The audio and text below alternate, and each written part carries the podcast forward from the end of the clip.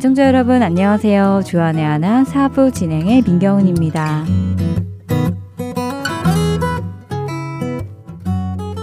저희 어머니께서는 지난해부터 교회를 다니기 시작하셨습니다. 참 감사한 일이지요. 그래서 제가 지난 가을 한국에 잠시 머무는 동안에 어머니와 함께 그 교회를 출석한 적이 있었는데요.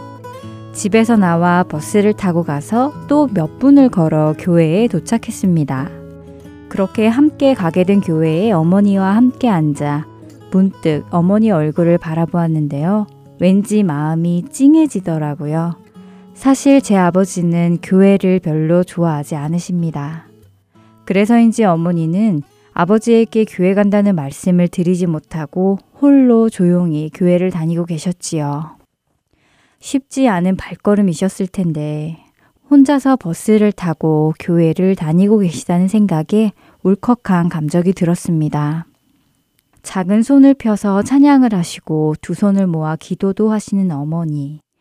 그 어머니를 이렇게 인도하신 하나님께 진심으로 감사를 드렸는데요. 예배를 마치고 함께 집으로 돌아가는 길에 저는 어머니에게 설교 중에 다윗 이야기가 나왔는데 궁금한 점은 없으셨는지 여쭈어 봤습니다. 그런데 어머니는 손사래를 치시며 몰라. 그런 거 몰라. 그런 거 몰라도 돼. 라고 하시며 마치 성경은 몰라도 돼. 라는 표정으로 저를 바라보셨습니다. 저는 순간 무슨 말을 해야 할지 몰라, 음, 알았어요. 라고만 대답할 뿐이었지요. 그때 제가 어머니에게 무슨 말을 해드렸어야 했을까라며 생각한 적이 있었는데요.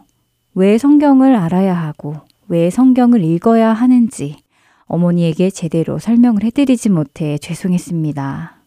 사실 그때 저는 어머니가 성경은 몰라도 돼 라고 하시는 대답에 말문이 막혔었습니다.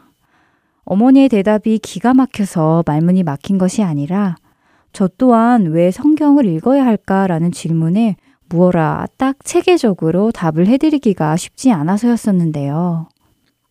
입에서는 그 이유가 빙빙 돌기는 하는데 막상 차근차근 말씀을 드리려고 보니까 쉽게 나오지 않더라고요. 찬양 한 곡 들으신 후 이야기 계속 나누겠습니다.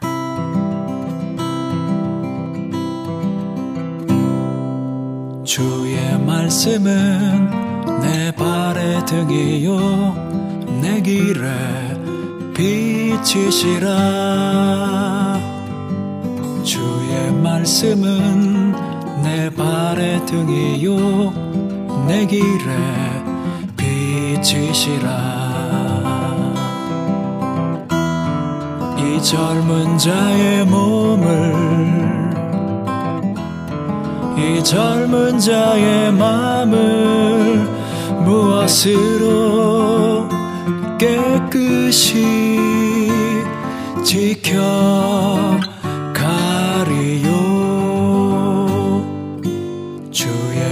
말씀은 내 발의 등이요. 내 길에 빛이시라.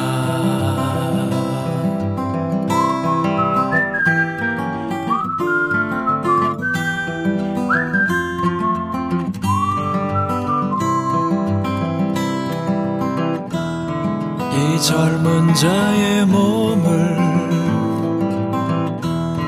이 젊은 자의 마음을 무엇으로 깨끗이 지켜 가리요? 주의 말씀은 내 발의 등이요 내 길에 빛이시라. 내 길에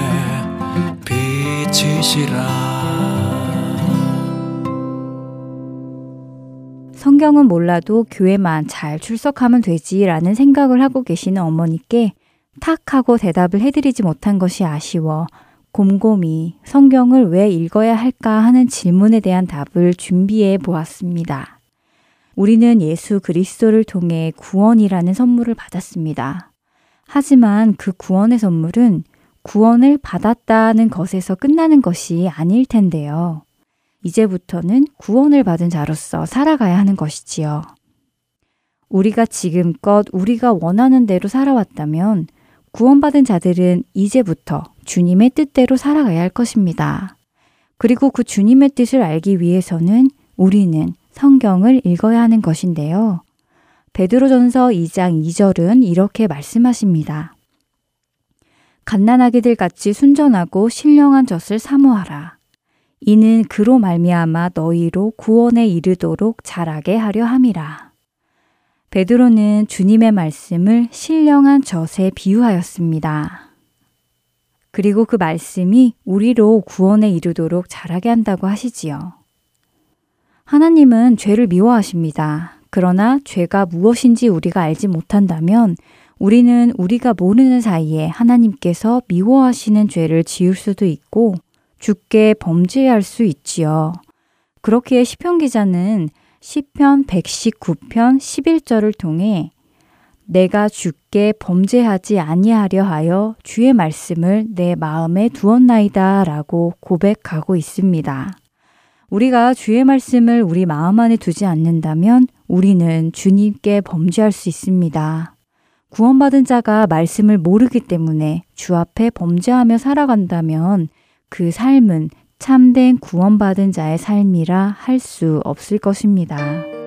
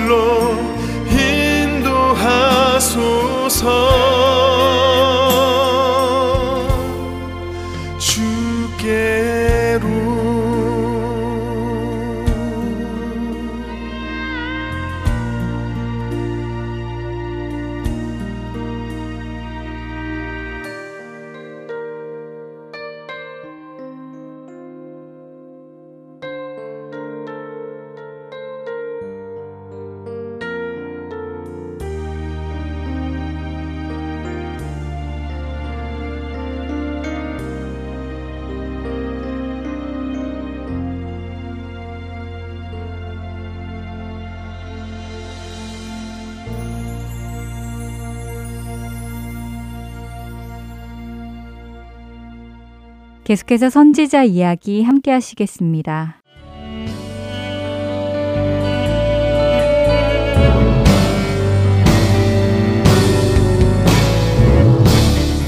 애청자 네, 여러분 안녕하세요. 선지자 이야기 진행의 민경은입니다. 안녕하세요. 최소영입니다. 오늘부터 본격적으로 선지자의 이야기가 시작이 되는데요. 어떤 선지자를 먼저 살펴보게 되나요? 네, 오늘부터 두어 시간에 걸쳐 아모스와 호세아, 요나 선지자에 대해서 공부해 보려고 하는데요.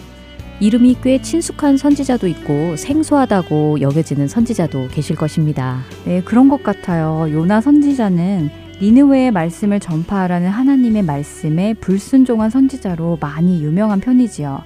설교에서도 여러 번 들어보았고요. 또 호세아는 고멜이라는 음란한 여인과 결혼을 한 자신의 삶 전체를 말씀과 예언을 위해 하나님께 드린 하나님의 예언을 행동으로 보여준 다소 특이한 이력을 가진 선지자로 기억을 하고 있는데요. 아모스는 조금 생소합니다. 네, 아모스는 조금 생소하시지요. 하지만 아모스도 요나, 호세아와 비슷한 시대 선지자로서 북이스라엘과 이방 국가를 향한 하나님의 경고와 심판, 그리고 회복의 메시지를 전한 선지자입니다. 그렇군요. 선지서가 따로따로 나열이 되어 있기 때문에 이 세 선지자가 비슷한 시대에 활동했다는 말씀이 놀랍습니다. 이 세 선지자들을 아주 간략하게 소개해 주시겠어요? 네. 먼저 조금 생소하다고 하셨던 아모스부터 소개해 드릴게요. 아모스는 직업이 목자였고 뽕나무를 재배하는 자였는데 하나님으로부터 선지자로 부르심을 받게 되지요. 더구나 아모스는 남유다 사람이지만 북이스라엘에서 활동한 선지자로 타락한 북이스라엘을 향해 하나님의 말씀을 전했습니다. 그리고 호세아는 북이스라엘 출신으로 북이스라엘의 우상숭배를 책망한 선지자입니다. 또 요나 역시 북이스라엘 사람으로 아수르의 수도 니느웨로 파견되어 하나님의 말씀을 전한 선지자이지요. 이방 나라에 가서 말씀을 전했으니 지금으로 치면 선교사와 같다고 할 수 있겠지요. 아, 그렇군요. 그러면 먼저 이 세 선지자들이 같은 시기에 활동을 했는데요. 그들이 활동했던 시기는 분열 왕국 시대, 바벨론 포로 시대, 포로 귀환 시대 이 세 가지 중 언제인가요? 어, 어, 잠시만요. 이미 이 세 선지자들을 북이스라엘 출신, 남유다 출신이라고 말씀하셨던 것으로 보아 남과 북이 나뉘어진 시대, 분열왕국 시대에 활동했었나요? 네, 그렇습니다. 지난 두 시간에 걸쳐 배경을 조금 공부하고 나니까 훨씬 연관하기가 쉽지요. 이 세 선지자는 분열왕국 시대에 활동을 했습니다. 그리고 우리는 성경에 나온 순서가 아닌 시대 순으로 공부하기로 했었잖아요. 네. 그래서 분열왕국 시대에서 먼저 나오는 선지서의 선지자들을 먼저 살펴볼 텐데요. 네, 특히 우리는 지난 시간까지 분열왕국 시대에 대해 많이 나누었었잖아요. 네, 그랬지요. 분열왕국 시대는 이스라엘이 남유다와 북이스라엘로 나뉘어지면서 몇백 년간 이어지는데요. 그 분열왕국이 각각 어떤 왕들로 시작했는지 기억하세요? 물론 기억합니다. 남유다는 솔로몬의 아들인 르호보암 왕으로 왕권이 시작되었고 북이스라엘은 솔로몬의 종이었던 느밧의 아들 여로보암이 왕권을 세웠잖아요. 네, 맞습니다. 특히 북이스라엘은 아합이 왕이 되어 다스렸을 때 바알과 아세라를 숭배하며 우상 숭배에 정점을 찍었다고 말씀을 드렸었지요. 네. 아합이 죽은 후 예후가 아합의 부인 이세벨과 아합의 아들들을 모두 처단합니다. 아합 왕가는 예후에 의해 막을 내리게 된 것이지요. 이뿐 아니라 예후는 바알을 섬기는 자들을 처단하고 바알 신상도 멸하여 버립니다. 이러한 내용이 열왕기하 9장과 10장에 나오는데요. 하나님은 예후의 이러한 열심을 칭찬하시며 그의 자손이 4대에 걸쳐 이스라엘 왕위를 이을 것이라고 말씀하여 주십니다. 와, 하나님께서는 예후 왕조의 미래를 미리 약속하여 주신 거네요. 네. 그리고 하나님의 말씀대로 예후 왕조는 예후가 죽은 후 그 4대까지 왕권을 유지하게 되지요. 그중 3대, 즉 예후의 증손자인 여로보암이 왕이었을 때 활동했던 선지자들이 바로 요나, 아모스, 그리고 호세아입니다. 아, 요나, 아모스, 호세아는 모두 예후 왕조 여로보암 왕 시대에 활동했던 선지자들이군요. 북이스라엘의 첫 번째 왕인 여로보암 이후에 시간이 많이 흘렀네요. 그럼 앞으로 예후 왕조의 여로보암 왕 시대를 배경으로 공부를 하게 되겠네요. 네, 맞습니다. 그런데 북이스라엘의 첫 번째 왕과 이름이 같아서 구분을 잘 해야 될 것 같습니다. 네. 성경에는 같은 이름이 참 많이 나오는 것 같지요? 네. 그래서 첫 번째 왕 여로보암과 구분하기 위해 예후 왕조의 여로보암을 보통 여로보암 2세라고 부릅니다. 아, 그렇군요. 이 여로보암 2세는 대략 BC 790년부터 750년까지 치리했던 왕인데요. 우리가 공부하려고 하는 요나, 아모스, 호세아 선지자들도 대략 이 시기에 활동했던 선지자들입니다. 그럼 그들이 여로보암 2세가 다스렸던 시대에 활동한 선지자라는 것을 어떻게 알 수 있나요? 네, 좋은 질문입니다. 성경에 나와 있는데요. 아모스 1장 1절과 호세아 1장 1절에서 각각 요아스의 아들 여로보암의 시대에 아모스가 받은 말씀이라 요아스의 아들 여로보암의 시대에 호세아에게 임한 말씀이라 하고 기록되어 있습니다. 그렇군요. 그러면 요나서 1장 1절에서도 그러한 말씀이 나오나요? 아, 아니요. 요나서에는 그러한 언급은 없지만 열왕기하 14장에서 여로보암 2세에 대한 말씀 속에 잠깐 요나의 이름이 나옵니다. 그것을 통해 아, 요나는 여로보암 2세 시대에 활동했구나 하고 알 수 있는 것이지요. 아, 그렇군요. 성경을 꼼꼼히 읽어야겠다는 생각이 듭니다. 그러면 이 세 선지자들이 활동했던 여로보암 2세가 다스렸던 시기에 이스라엘은 어떤 상황이었는지 살펴볼 필요가 있겠지요. 네, 시대적 배경을 알면 이 선지자들의 메시지를 이해하는데도 도움이 될 것 같아요. 네, 그럼 잠시 성경을 읽어볼까요? 열왕기하 14장 23절부터 25절까지 읽어주세요. 네. 유다의 왕 요아스의 아들 아마샤 제 15년에 이스라엘의 왕 요아스의 아들 여로보암이 사마리아에서 왕이 되어 41년간을 다스렸으며 여호와 보시기에 악을 행하여 이스라엘에게 범죄하게 한 느밧의 아들 여로보암의 모든 죄에서 떠나지 아니하였더라. 이스라엘의 하나님 여호와께서 그의 종 가드헤벨 아미떼의 아들 선지자 요나를 통하여 하신 말씀과 같이 여로보암이 이스라엘 영토를 회복하되 하맛 어기에서부터 아라바 바다까지 하였으니 어, 여로보암 2세는 41년간 북이스라엘을 통치했군요. 네, 그리고 여기서 선지자 요나의 이름이 언급되지요. 네, 그렇네요. 그리고 여로보암이 이스라엘 영토 중 하맛 어기에서부터 아라바 바다까지 회복했다고 하십니다. 땅을 되찾은 것인가요? 네, 북이스라엘 위에는 바로 아람 땅이 있습니다. 북한과 중국이 연결되어 있는 것처럼 말이지요. 그래서 역사적으로 아람과 이스라엘 사이에 전쟁이 많이 있었습니다. 그리고 예후 시대에 있었던 아람과의 전쟁을 통해 이스라엘은 영토의 많은 부분을 빼앗긴 적이 있었는데요. 열왕기하 10장 32절을 읽어 주시겠어요? 이때 여호와께서 이스라엘에서 땅을 잘라내기 시작하심에 하사엘이 이스라엘의 모든 영토에서 공격하되 아, 그리고 그 다음 구절인 33절을 보니 길르앗 온 땅과 여러 지파들의 땅이 공격을 당했다고 나오네요. 네, 여기에 나온 하사엘은 그 당시 아람의 왕이었습니다. 예후 시대의 북이스라엘은 아람에게 영토를 많이 빼앗겼었지요. 그렇게 잃어버린 영토들은 시간이 흘러 여로보암 2세 때에 거의 회복을 합니다. 빼앗겼던 영토들이 다시 북이스라엘의 소유가 되었는데요. 하맛 어기부터 아라바 바다까지 회복이 되었다고 하시지요. 네, 지도를 보니 정말로 북이스라엘 대부분의 영토를 회복했네요. 그런데 이 영토를 회복했다는 것은 무슨 의미일까요? 음, 영토를 회복했다는 것은 다시 자신의 땅을 찾았으니 기쁘고 땅이 많아지니 농사를 더 짓거나 농작물 수확이 더 많아지는 등 아마 나라의 권력과 부가 회복이 되는 것을 의미하는 것 같은데요. 네, 그렇습니다. 여로보암 2세가 다스렸던 때는 북이스라엘이 경제적으로 번영했던 시기입니다. 그러나 조금 전에 성경에서 읽은 대로 그는 하나님 앞에 악을 행하였고 첫 번째 왕 여로보암의 모든 길에서 떠나지 아니하였습니다. 그 당시 사회는 불의와 불공평이 만연했는데요. 부자는 지나칠 정도로 사치스러운 생활을 누렸고 가난한 자들은 또 한없이 가난했습니다. 아모스 3장부터 6장을 통해 북이스라엘의 이러한 모습을 살펴볼 수 있는데요. 여기에 나오는 몇몇 구절들만 보아도 그때의 사회상이 그려지실 거예요.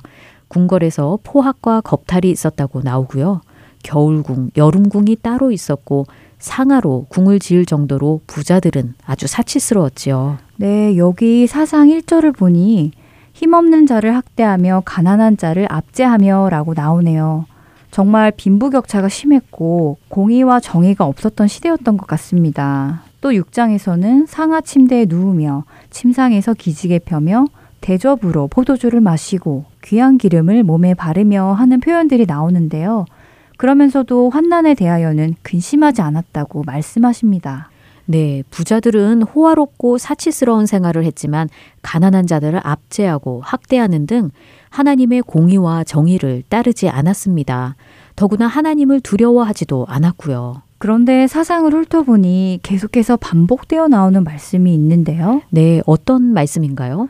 내가 이러이러하였으나 너희가 내게로 돌아오지 아니하였다 하는 말씀이 여러 번 나옵니다. 네, 그렇지요. 북이스라엘의 이러한 악함을 보시고 하나님은 그들을 돌이키기 위해 양식을 떨어지게도 하고 비를 멈추게도 하셨으며 전염병이 일어나게 하시는 등 그들에게 많은 어려움을 겪게 하십니다. 그러나 그렇게 함에도 불구하고 그들은 하나님께 돌아오지 않았다고 말씀하고 계신 것이지요. 지금 이 모든 말씀을 하나님께서 아모스 선지자를 통해 북이스라엘에게 전하고 계신 것이군요. 맞습니다. 하나님은 그 당시 타락한 북이스라엘을 향한 경고의 메시지를 바로 아모스 선지자를 통해 전하고 계신 것입니다. 이러한 하나님의 말씀을 전하기 위해 남유다 사람 아모스는 선지자로 부름을 받은 것이지요. 아, 그렇군요. 타락한 북이스라엘을 향해 안타까워하시는 하나님의 마음이 느껴집니다. 그리고 그 당시의 사회상을 보니 요한계시록에 나오는 라오디게아 교회가 생각이 납니다. 부유하고 타락한 물질 만능주의 시대라는 생각이 드는데요. 네, 물질 만능주의. 번영 시대를 살고 있었던 여로보암 2세의 왕권은 부유했고 편안했고 모든 것이 넘쳤습니다. 그리고 누군가 권력을 잡으면 약한 자를 더 핍박하기 마련인데요. 가난한 사람들을 착취해서 불을 쌓기도 하고 하나님의 공의와 정의를 따르지 않고 하나님을 두려워하지도 않았던 아주 폐역한 시대였습니다. 그렇군요. 지금 우리가 살고 있는 시대 또한 다를 것 같지 않습니다. 어, 그런데 이야기를 나누다 보니까요. 벌써 시간이 다 되었어요. 아모스의 내용은 다음 시간에 더 자세하게 살펴보도록 하겠습니다. 지금까지 함께 해주신 여러분들께 감사드리고요. 선지자 이야기 다음 시간에 뵙겠습니다. 안녕히 계세요. 안녕히 계세요.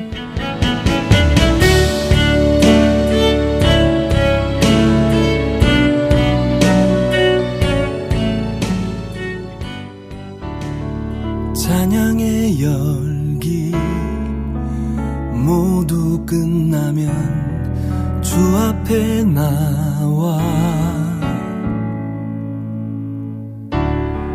더욱 진실한 예배 드리네 주님을 향한 노래 이상의 노래 내 맘 깊은 곳에 주께서 원하신 것. 화려한 음악보다 뜻없는 열정보다 중심을 원하시죠. 주님께 드릴 마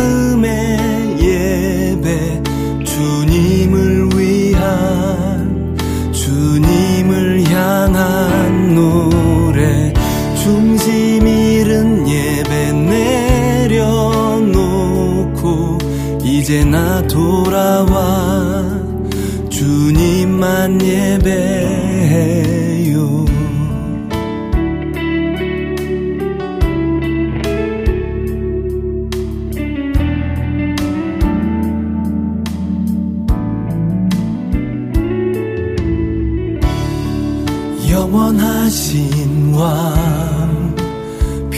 표현지 못할 주님의 존귀. 가난할 때도 연약할 때도 주의 모든 것. 노래 이상의 노래 내 맘 깊은 곳에 주께서 원하신 것. 화려한 음악보다 뜻없는 열정보다 중심을 원하시죠. 주님께 드릴 마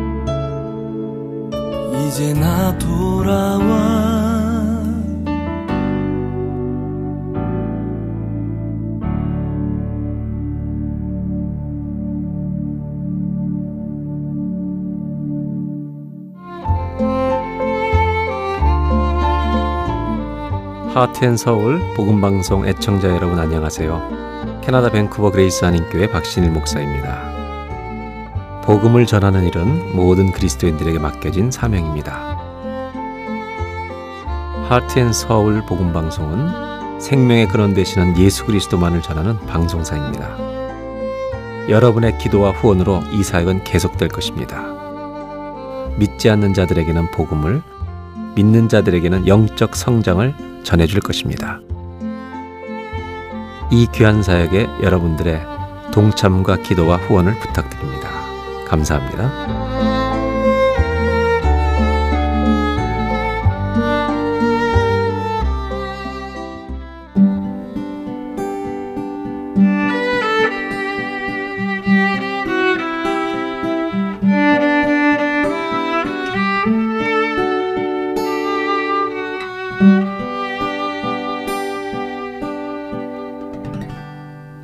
강해로 이어집니다.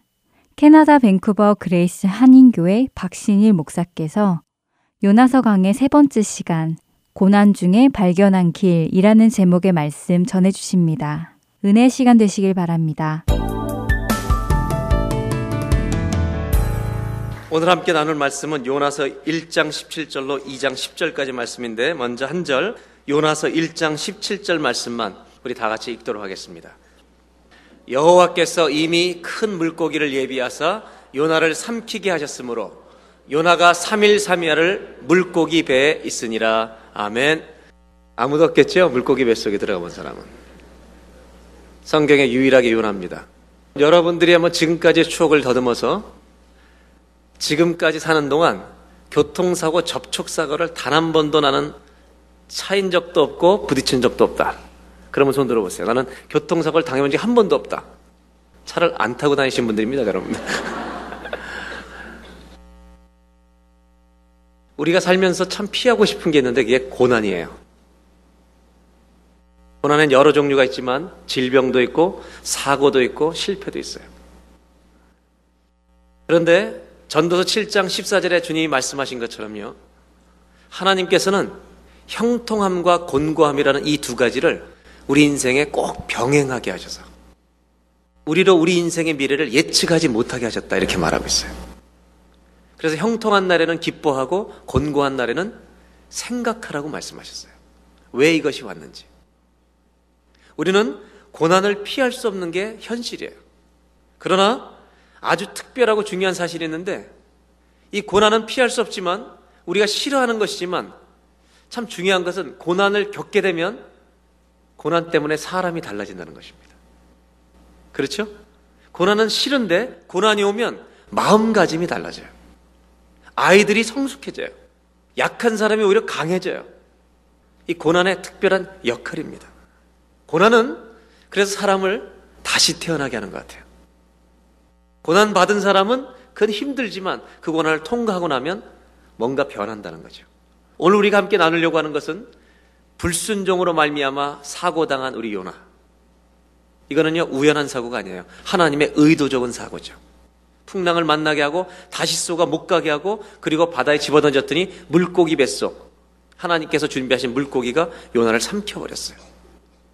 아무도 볼 수 없는 깜깜한 물고기 뱃속에서 3일 동안 요나는 고난을 겪으면서 도대체 요나에겐 어떤 변화가 있는가? 일어났는가? 성경을 묵상해 보면 참 많은 것이 바뀌었어요. 오늘 저는 아침에 나누고 싶은 것이 고난 중에 요나가 발견한 것이 과연 뭔가? 그것을 한 세 가지로 말씀을 따라 좀 정리해서 좀 나누려고 합니다. 요나서 2장 1절 물고기 뱃속에 나오는데 아직 성경을 읽기 전에 여러분 물고기 뱃속 같은 고난에 들어가면 제일 먼저 여러분 입에서 뭐가 나올 것 같아요? 어떤 말이 나올 것 같습니까? 물고기 뱃속 같은데 우리가 딱 들어갔다. 완전히 깜깜하잖아요. 제 생각에는 냄새 되게 났을 것 같아요. 쓰레기 차에 우리를 집어던져서 문을 닫아버린 거예요. 많은 구토증, 못 살겠다 할 말이 많이 나오겠죠. 근데 성경은 관심사가 뭐 있느냐? 요나가 그 물고기 뱃속에서 말하고 행동한 모든 동작 가운데 하나님 보실 때 가장 중요한 동사 하나를 기록하고 있다는 거예요. 그것이 2장 1절입니다. 요나가 물고기 뱃속에서 뭘 했는지 한번 보겠습니다. 요나가 물고기 뱃속에서 그 하나님 여호와께 기도하여. 요나는 뭐 했어요? 여러분 기도만 하지 않았겠죠. 못 살고 힘들고 불편하고 많은 것이 있었겠죠. 그의 많은 동작이 있는데 성경은 한 가지만 기록해요. 왜? 하나님이 그것이 중요한 거예요. 관심사예요. 요나에게 기대하고 있는 바예요. 우리가 고난 당할 때 하나님이 기대하는 것이 하나 있어요. 그게 뭔지 아세요? 우리가 고난 당할 때 하나님이 우리에게 기도하시는 가장 중요한 동사가 있어요. 그게 기도예요. 그래서 2절에 보면 조금 더 얘기합니다. 다 같이 읽어볼까요? 가로되 내가 받는 고난을 인하여 여호와께 불러 아뢰었었더니 주께서 내게 대답하셨고 내가 스올의 뱃속에서 부르짖었었더니 주께서 나의 음성을 들으셨나이다. 여러분 얼마나 힘들면 지옥 같은 수월의 뱃속에서 부르짖었다고 말합니까? 요나가 물고기 뱃속 고난 속에서 제일 먼저 한 일은 뭐냐? 부르짖고 기도한 거예요. 하나님의 말씀을 1장 1절에 아미띠 아들 요나에게 임한 것을 이 요나는 받았잖아요. 하나님 말씀을 들었어요. 근데 그 말씀을 듣고 하나님께 반응하지 않고 그는 자기 길을 가요. 혼자 길을 가요. 열심히 가요. 하나님과 대화하는 것을 잊어버렸어요. 의도적으로 거절해버렸어요. 그리고 마이웨이를 달려가요. 그러다가 고난을 당하니까 아무도 도울 수 없는 물고기 뱃속에 들어가니까 요나가 발견한 게 하나 있어요. 부모님도 없어요. 내 친구도 못 와요. 그 고난에 들어가 보니까 한 가지를 깨닫죠. 하나님은 거기도 계세요. 바다 밑에도 계세요. 어디로 도망갈 수 없어요. 하늘 높이 달라가도 주님은 거기 계세요. 고난의 가장 깊은 곳에 들어가 보면 우리가 깨닫는 게 있죠. 아무도 올 수 없는 곳인데 주님은 오세요. 아무도 나를 도와줄 수 없는 자리에 내가 끝에 가 있는데 주님은 거기까지 오실 줄로 믿습니다. 그분이 우리의 주님이세요. 요나가 발견한 게 뭐예요? 요나가 여러분 기도했는데 뭐라고 제일 먼저 기도했겠어요? 요나가 기도하는 말 중에 첫 번째 말이 뭐였겠어요? 알려주세요. 여러분 그것도 중요한 말이겠죠. 저는 이 말이 먼저 나왔을 거라고 생각해요. 하나님, 잘못했습니다. 하나님, 잘못했습니다. 내가 하나님 말 무시하고 여기까지 나 혼자 달려왔습니다. 요나가 발견한 게 뭐예요? 이 무서운 고난 앞에서, 이 어려운 절망 앞에서 여기 와 계신 하나님 발견한 거예요. 오늘 첫 번째로 하나님이 우리에게 주시는 메시지가 있어요. 고난 중에 요나가 발견한 첫 번째 주제는 이겁니다. 고난 중에 요나는 하나님께 부르짖는 것만이 사는 길임을 발견한 거예요. 내가 여기서 살수 있는 길은 어떤 사람도 아니에요. 주님밖에 없어요. 제가 우리에게 목회하면서 우리가 장례식을 많이 치렀습니다. 어떤 분이 암으로 돌아가시는데 마지막 시간을 보내고 있었어요. 24시간 누가 케어해야 되는데 그분이 마지막 임종에 같이 있을 사람을 부모님도 안 찾고 자식도 안 찾고 남편을 찾더라고요. 남편이 같이 있어달래요. 참 두 분의 사랑이 특별했던 것 같아요. 당신의 몸이 불편하니까 부모님들은 수발하시기 어려우니까 남편을 찾았어요. 고난 중에 우리가 찾는 사람이 누군지 아세요? 나를 가장 사랑하는 사람을 찾게 됐어요. 여러분 고난 중에 하나님을 찾는 은혜가 있길 바래요. 요나는 고난의 깊은 바닷속에서 그는 아무도 올 수 없는 그 자리에 하나님이 와 계신 걸 알았어요. 자기는 그 고난에서 나오고 싶었어요. 이기고 싶었어요. 그런데 내가 살 수 있는 길이 오직 하나님밖에 없다는 것. 고난은 하나님께로 인도하는 자리예요. 고난은 우리가 하나님을 만날 수 있는 막다른 골목과도 같아요. 그래서 여러분, 고난 중에 하나님을 찾지 않으면 진짜 재앙이에요. 고난이 왔는데도 하나님을 붙들지 않으면 진짜 끝장이에요. 어떤 분들은 하나님이 계신 거는 믿는데 나에게 역사하시고 나와 대화하시고 나를 도와주시고 나를 사랑하시는 인격적인 하나님을 아직 못 믿는 분들도 있어요. 그런데 고난당하면 우리는 추상적인 하나님이 인격적인 하나님으로 바뀌게 될 줄로 믿습니다.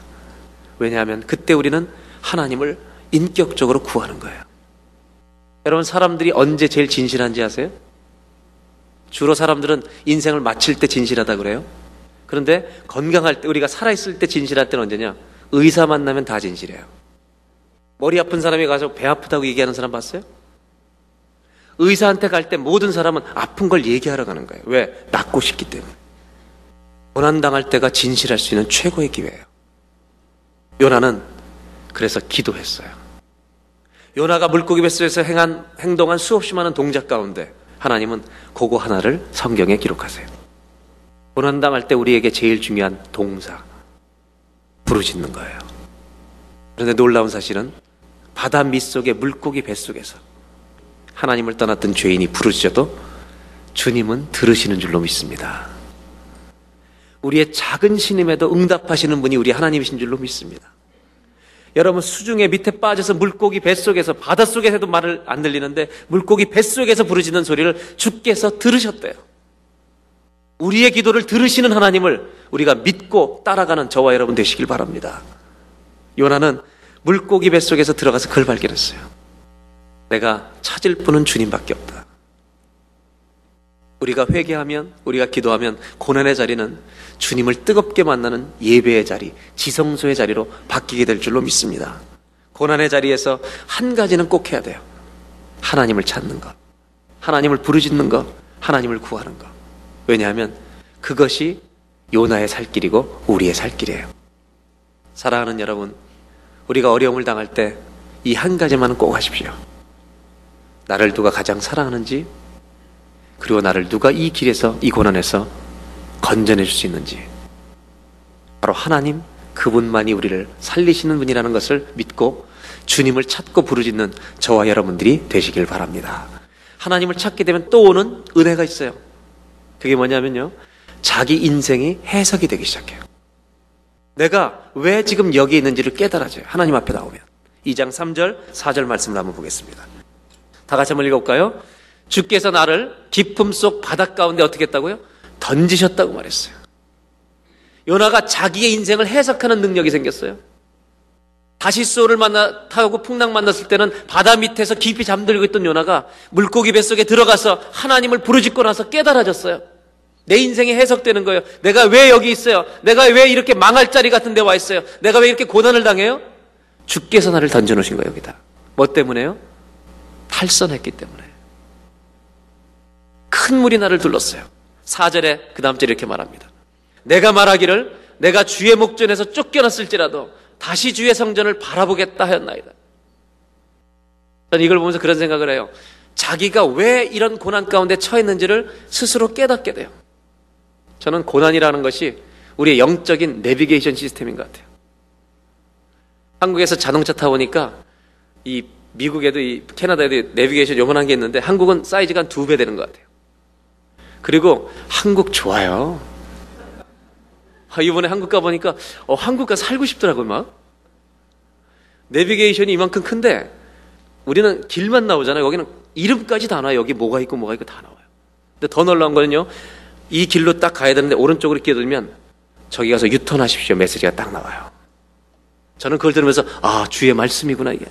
계속 딴 데로 가면 틀렸습니다. 막 뭐라고 시끄럽게 떠들어. 사람은 고난 당하면 이걸 깨달아요. Where I am. 내가 어디에 있는지. 내비게이션 기분 좋은 게 뭐냐? 도착을 딱 하면 딩동. 수고하셨습니다. 여러분, 주님께서 우리가 가는 길에 땡 하는 게 아니라 우리 옛날에 노래장 할 때 딩동댕 있잖아요. 한번 해볼까요? 다 같이 시작. 딩동댕. 요 소리를 매일 듣길 바랍니다. 하루를 맞춰서 침대에 들어가는데 주님이 땡. 얼마나 억울해 이거. 열심히 24시간 살았는데 너 틀렸어. Way. 고난에 들어가니까 요나가 자기 삶이 투명하게 보이는 거예요. 내가 주께서 멀리 떨어졌습니다. 주께서 나를 바다에 뒤집어 던져 버리셨습니다. 그리고 뭐라고 고백해요? 내가 주에게서 멀리 쫓겨났을지라도 다시 이 단어가 너무 중요해요. 주의 성전을 바라보겠나이다. 다시 하나님을 바라보겠나이다. 이걸 읽으면서 저는 어떤 생각이 드냐면 물론 결단과 용기라는 생각도 들지만 에너지가 느껴져요. 요나에게 고난 속에서 막 에너지가 생기는 거예요. 어떤 에너지가 생겨요? 거룩한 길로 살고 싶은 에너지가. 고난의 축복이죠. 한번 따라해 보실까요? 고난은 나를 정결케 한다. 내가 다시 살겠다는 거예요. 주님 바라보겠다는 거예요. 이어지는 말씀. 요나서 2장 5절 6절입니다. 물이 나를 둘렀을 때 영혼까지 하였사오며 여러분 영혼까지 했다는 말은 내가 거의 죽게 되었다는 거예요 이게 표현이. 물이 나를 둘러서 내가 거의 죽게 되었습니다. 기품이 나를 애웠고 바다풀이 내 머리를 쌌나이다. 여러분 요나의 머리를 뭐가 뒤집어 쓰고 있어요? 미역 다시마가 뒤집어 쓰고 있는 거예요. 여러분 고난 당할 때 사진 하나 찍어놔야 돼요. 왜? 잘못 갈 때마다 그게 흔적이 되는 거예요. 바다풀이 내 머리를 쌌습니다. 6절에 이렇게 돼 있어요 그 다음 절에. 내가 산의 뿌리까지 내려갔사오며 이거는 인생의 바닥에 내려갔단 말이에요. 내 인생이 바닥을 치고 있다는 말이에요. 땅이 그 빗장으로 나를 오래도록 막았어. 나를 감옥에 가둔 것처럼 하나님 묶어놨다는 말이 있듯이. 다른 번역에는 감옥에 나를 가둬버리셨습니다. 그렇게 막으셨지만 나의 하나님 여호와여 주께서 내 생명을 구덩이에서 건지셨나이다. 아멘. 믿음으로 말하는 거예요, 여러분. 내가 지금 감옥에 갇혀서 벗어날 수는 잘해 있지만 믿음으로 말해요. 주께서 내 생명을 여기서 구덩이에서 건지셨나이다. 지금 나온 건 아닌데 믿음으로 고백하는 거예요. 여러분 고난을 이기는 길은 믿음이에요. 요나가 뭘 발견했어요? 고난 중에. 다시스오가 나를 살리는 게 아니다 이거예요. 오늘 두 번째로 성경이 보여주는 메시지는 이거예요. 고난 중에 요나가 발견한 것은 다시스오를 버리고 하나님만을 의지하는 삶이 생명의 길이라는 것을 그 물고기 뱃속에서 확신하고 확신하는. 하나님을 의지해야 되겠구나. 하나님 붙들어야 되겠구나. 내가 그분을 다시 바라봅니다. 하나님을 다시 바라봅니다. 오늘 불렀던 찬양 가운데 하나님의 사랑을 사모하는 자. 우리의 신임에도 응답하신다는 이 고백과 믿음. 이것이 요나의 발견이죠. 여러분, 요나는 뭘 깨달았어요? 우리가 살고 죽는 것은 환경에 달린 게 아니에요. 니느웨로 가면 죽고 다시스로 가는 배를 타면 사는 게 아니라 우리가 살고 죽는 것은 환경에 달려 있지 않고 진리에 달려 있는 것을 믿으시길 바래요. 내 살고 죽는 미래의 문제는 진리를 택하냐 안 택하냐 있는 거예요. 고난을 이기는 길은 나의 선택에 있는 것이 아니라 주님을 선택하는 게 있어요. 나 중심의 길에 있는 게 아니라 하나님 중심의 길에 있는 거예요. 이것이 믿음이죠. 고난을 극복하는 길은 믿음이에요.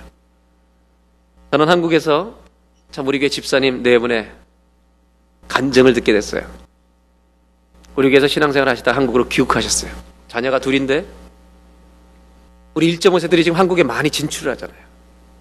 근데 그 중에 딸이 대학 졸업반인데 지금 캐나다에서 졸업하고 이제 한국에 취직하고 싶어요. 이분들이 정말로 안타깝게 얘기를 하는데 딸이 전화가 왔대요. 엄마 아빠 취직시켜달라고. 한국에 취직하기 쉬워요, 어려워요? 다 아시죠? 굉장히 어려워요. 그런데 이 자녀가 하는 얘기가 남들은 다 아는 사람이 있어가지고 삼성에 들어가고 현대에도 들어가고 잘 들여보는데 엄마 아빠 백 없어 이렇게 되더라고요.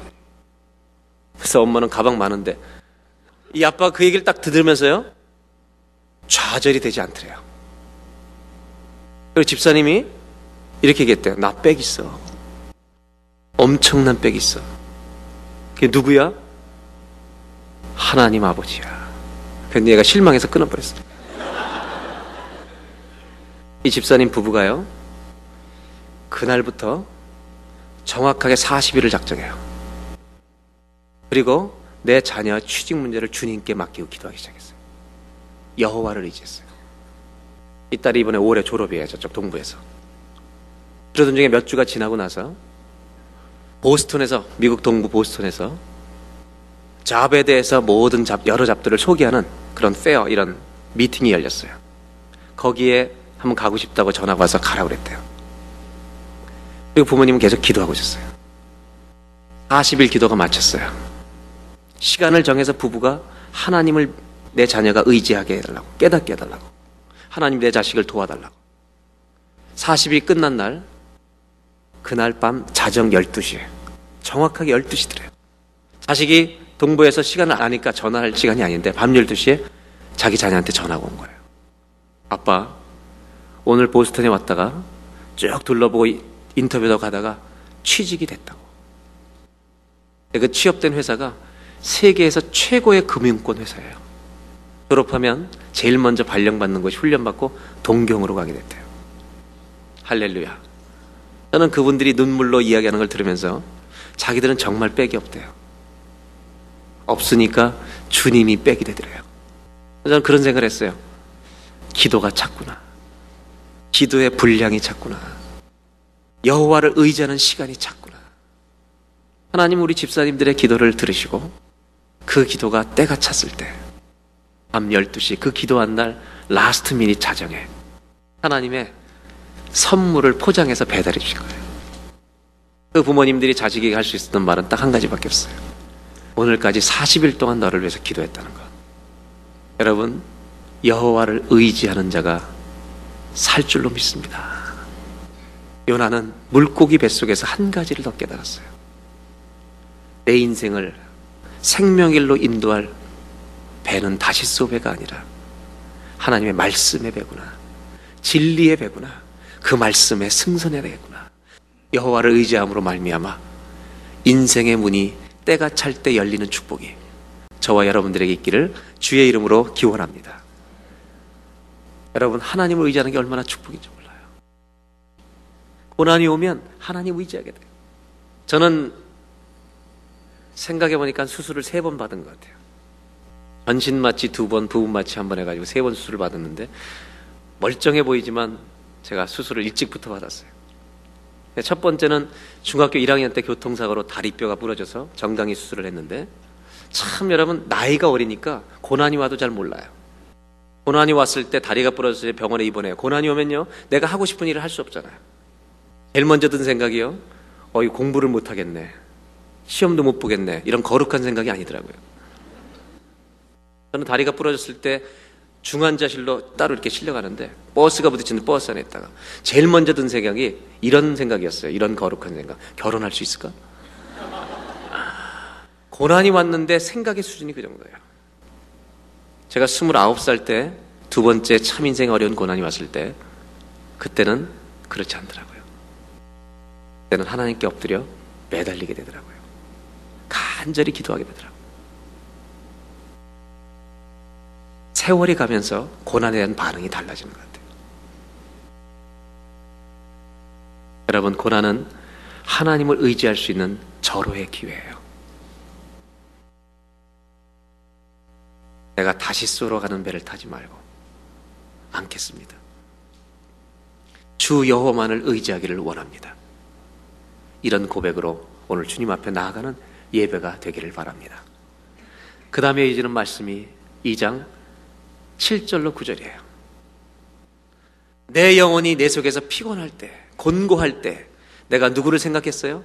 여호와를 생각하였더니, 내 기도가 죽게 이르러 싸우며 주의 성전에 미쳤나이다. 내 기도가 상달되었습니다. 8절, 무릇 거짓되고 헛된 것을 송상하는 자는 자기에게 베푸신 은혜를 버렸사오나, 나는 감사하는 목소리로 주께 제사를 드리며 나의 소원을 주께 갖겠나이다. 구원은 여호와께로서 말미암나이다 하니라. 여러분 요나는 마지막으로 하나를 더 깨달았어요. 물고기 뱃속에서. 나는 감사하는 목소리로 주께 제사를 드리며 나의 소원을 주께 갖겠나이다. 하나님 말씀하신 것을 지키겠나이다. 구원은 여호와께로서 말미암습니다. 영어 성경을 볼까요? 뭐라고 되어 있는지? Salvation comes from the Lord. 구원은 여호와께로. 한번 따라 하실까요? 구원은 여호와께로. 얼마나 심플한 문장이에요. 이 문장 하나를 이해하는데 여러분 어떤 사람은 60년이 걸려요. 내 인생을 구원하실 분이 하나님밖에 없다는 것이 어떤 사람은 이 한 문장을 깨닫기 위해서 70년이 필요해요. 요나는 물고기 뱃속에서 이 고백을 터뜨린 거예요. 구원은 여호와께로. 뭔지 아세요 이 말이? 어제만이 아니라 오늘만이 아니라 내 인생의 남은 시간도 다 죽게 있습니다. 이것이 세 번째 메시지예요. 요나가 고난 중에 발견한 세 번째 주제는 거예요. 고난을 통하여 요나는 자신의 미래가 하나님께 달려 있음을 발견한 거죠. 이것이 요나의 세 번째 주제예요. 다 같이 한번 읽어볼까요? 고난을 통하여 요나는 자신의 미래가 하나님께 달려 있음을 발견했습니다. 구원은 여호와께 있습니다. 이 말은 그거잖아요. 내 인생에 남은 모든 인생 미래는 주님께 달려 있습니다. 내 손에 달려 있지 않습니다. 다시스호에 달려 있지 않습니다. 풍랑에 달려 있지 않습니다. 물고기 뱃속에 달려 있지 않습니다. 하나님께 달려 있습니다. 시편 119편 71절에 그래서 시편 기자는 이렇게 말해요. 고난 당한 것이 내게 유익이라. 이로 인하여 내가 주의 윤례를 배우게 되었나이다. 고난 때문에 내가 어떤 길로 가야 할지, 하나님 무엇을 원하시는지 비로소 내가 이제 알게 되었습니다. 중요한 게 하나 있어요. 많은 사람들이 고난 당하면 길을 바꿔요. 다시 태어나요. 새로운 결심을 해요. 네, 한번 따라 하실래요?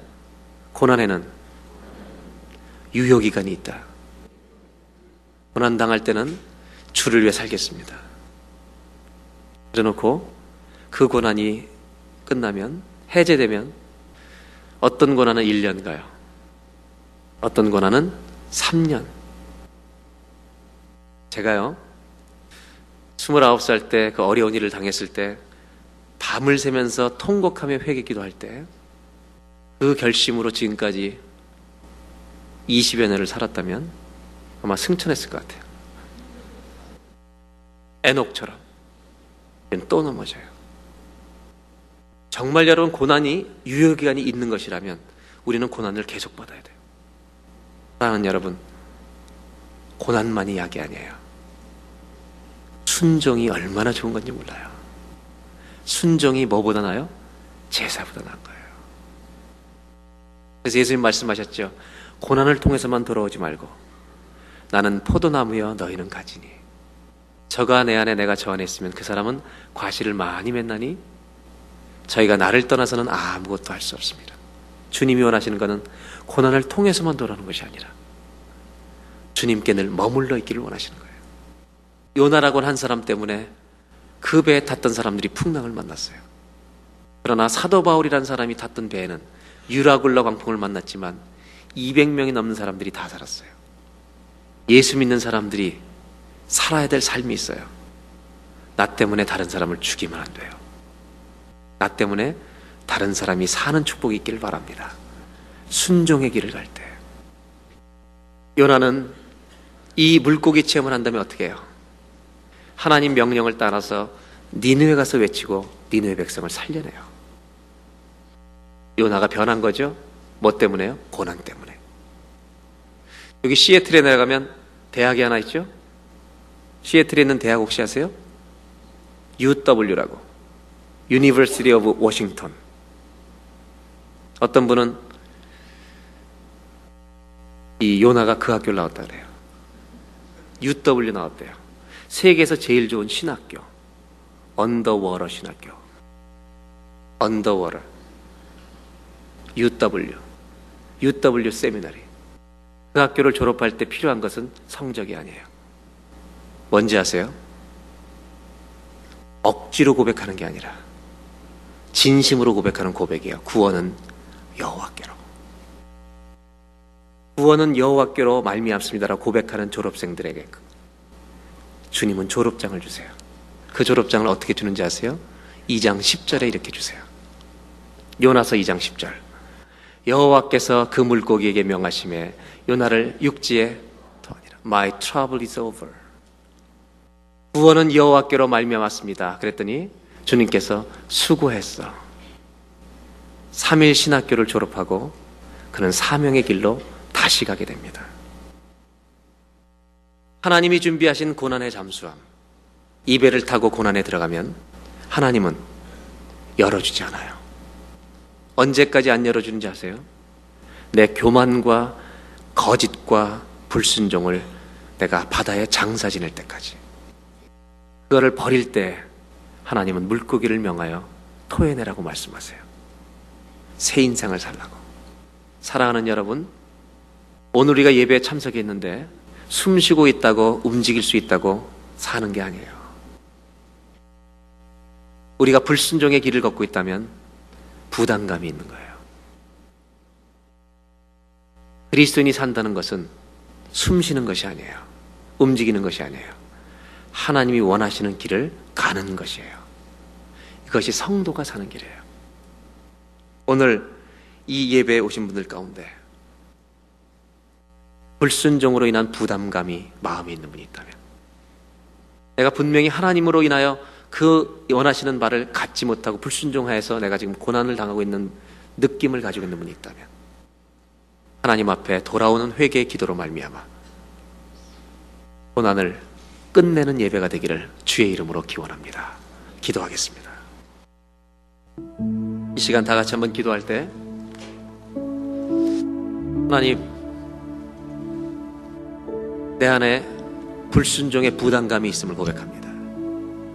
그런 분들이 있다면 오늘 주님 앞에 그것을 고백하십시오.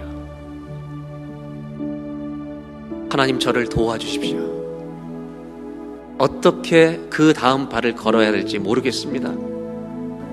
주님 진리로 나에게 말씀해 주십시오. 그래서 살아있는 예배가 되게 해주십시오. 오늘 이 예배가 하나님과 대화하는 인격적인 예배가 되게 해주십시오. 하나님이 나의 인생을 바꾸시는 예배가 되게 해주십시오. 하나님이 내 마음을 만지시는 예배가 되게 해주십시오. 하나님의 은혜로 회복되는 산 예배가 되게 해주십시오. 다시스를 의지하는 다시스로 가는 배를 의지하는 것이 아니라 이번 한 주간 동안도 우리가 세상을 살아가면 하나님 앞에 불순종할 때 우리가 탈 수 있는 수없이 많은 다시스호가 주변에 널려 있습니다. 그러나 잊지 마십시오. 그 사이에 하나님의 순종의 길이 있습니다. 우리가 물고기 뱃속에 들어가진 않았을지라도 다시스로 가는 배를 타고 있는 것은 아닌지 그런 생각 속에 빠져 있는 것은 아닌지 하나님 내가 주님 앞에 정직하게 나를 바라보는 예배가 되게 해주시길 원합니다. 고난 속에서 요나는 자기를 투명하게 바라봅니다. 내가 지금 어디에 있는지를 알게 됩니다. 아버지 하나님 내가 주를 멀리 떠났습니다. 아버지 내가 주를 멀리 떠났습니다. 그러나 다시 주의 성전을 바라보겠나이다. 하나님을 바라보겠나이다. 하나님을 의지하겠나이다. 하나님을 찾겠나이다. 하나님을 부르짖겠나이다. 아버지 나를 도와주시옵소서. 그래서 하나님 멀리 계신 하나님이 아니라 나의 인생을 인도하신 하나님, 내 기도에 귀를 기울이신 하나님, 그 하나님을 만나게 하여 주시옵소서. 그 하나님을 붙들게 하여 주시옵소서. 그 하나님을 바라보게 하여 주시옵소서. 살아계신 하나님,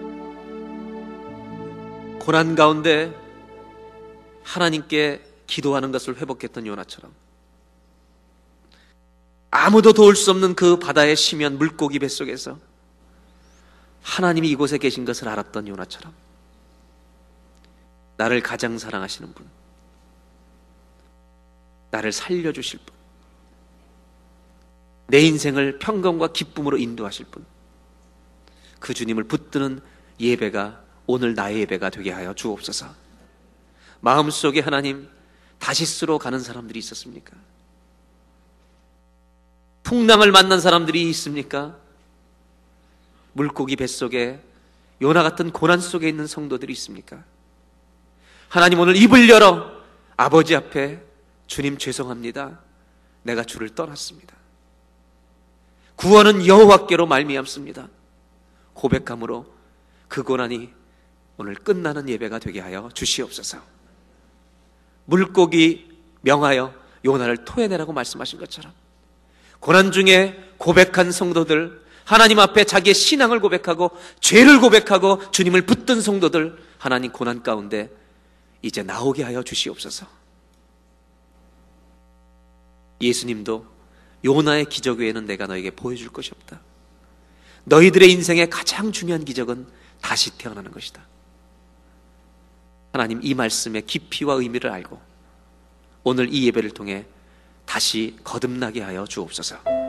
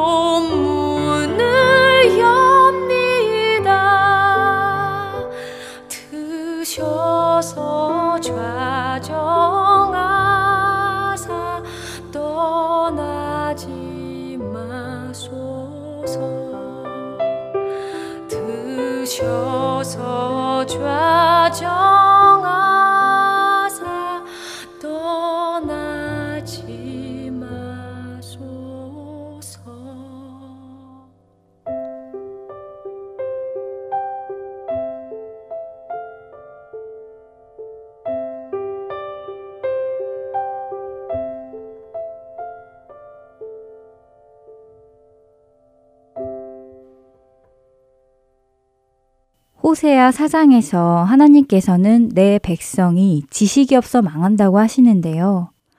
하나님을 알지 못하면 망하는 것은 당연한 일일 것입니다.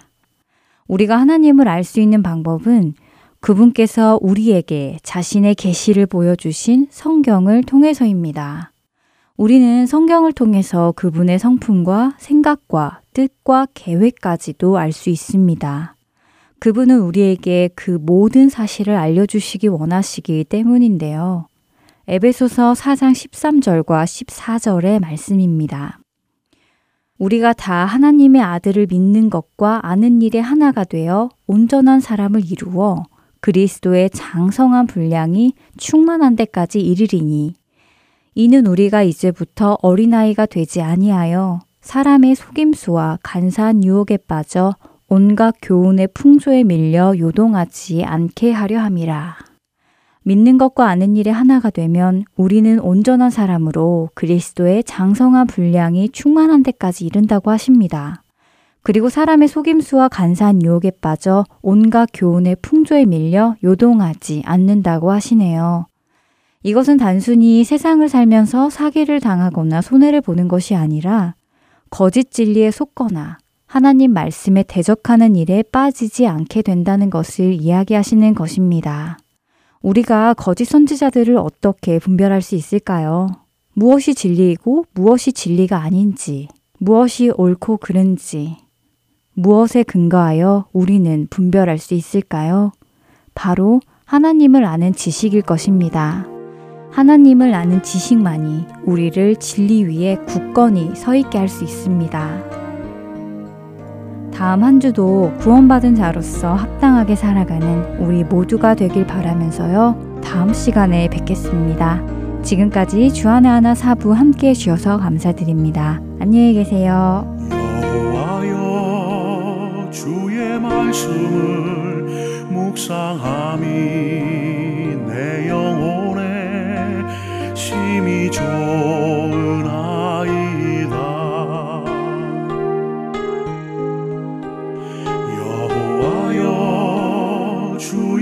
말씀을 묵상함이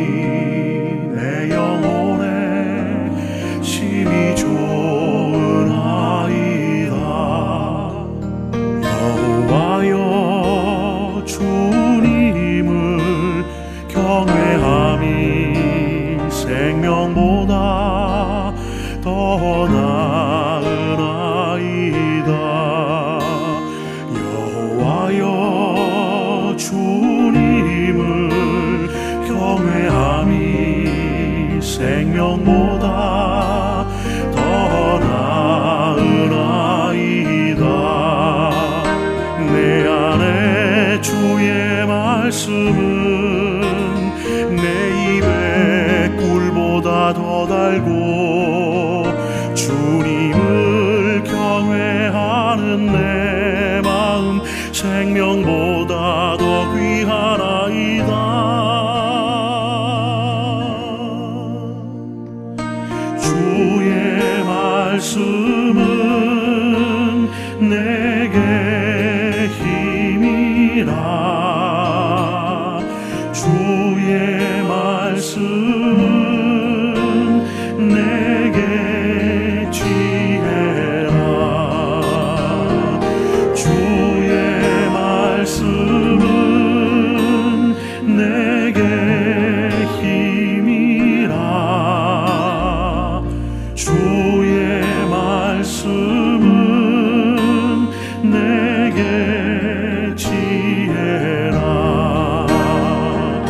주의 말씀은 내